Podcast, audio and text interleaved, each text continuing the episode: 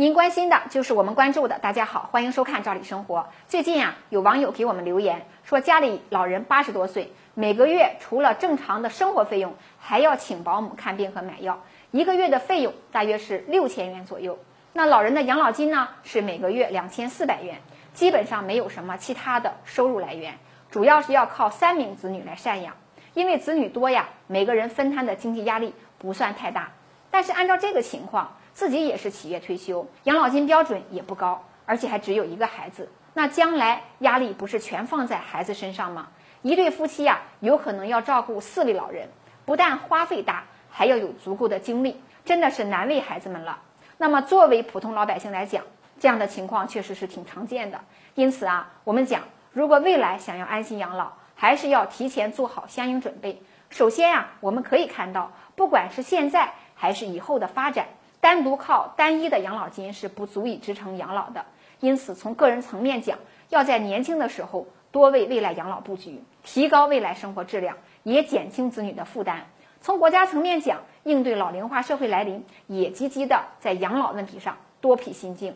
那众所周知啊，我们现在提倡养老三支柱的概念。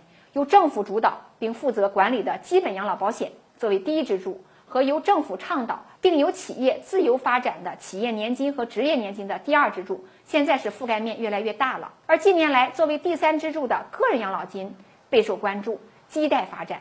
那通过摸索呢，有了一定的进展。最近呢，又传来一个利好消息，就是在七月二十号呢，人民银行宣布进一步扩大对外开放政策。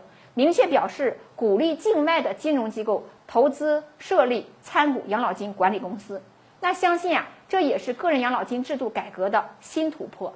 除了银行、保险、基金、信托等养老金融外，还会有外资进入到个人养老金市场。目前已经有不少的外资险企有意向申请养老金管理公司了。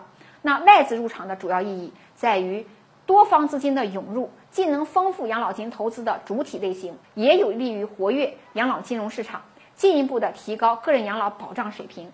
应该讲，金融行业其实啊，它具有明显的国际化属性。有的国家在养老金融制度设计啊、基金管理啊、待遇支付等方面，确实是积累了不少的经验。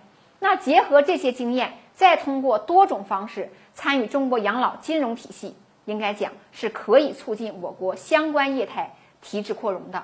那么未来养老格局呀是很清楚的，三个支柱都能实现有力支撑，才能够完美的助力养老，开创外资入场的局面。可以说未来养老又迎来了一个利好。今天的话题就聊到这儿，感谢收看，我们下次见。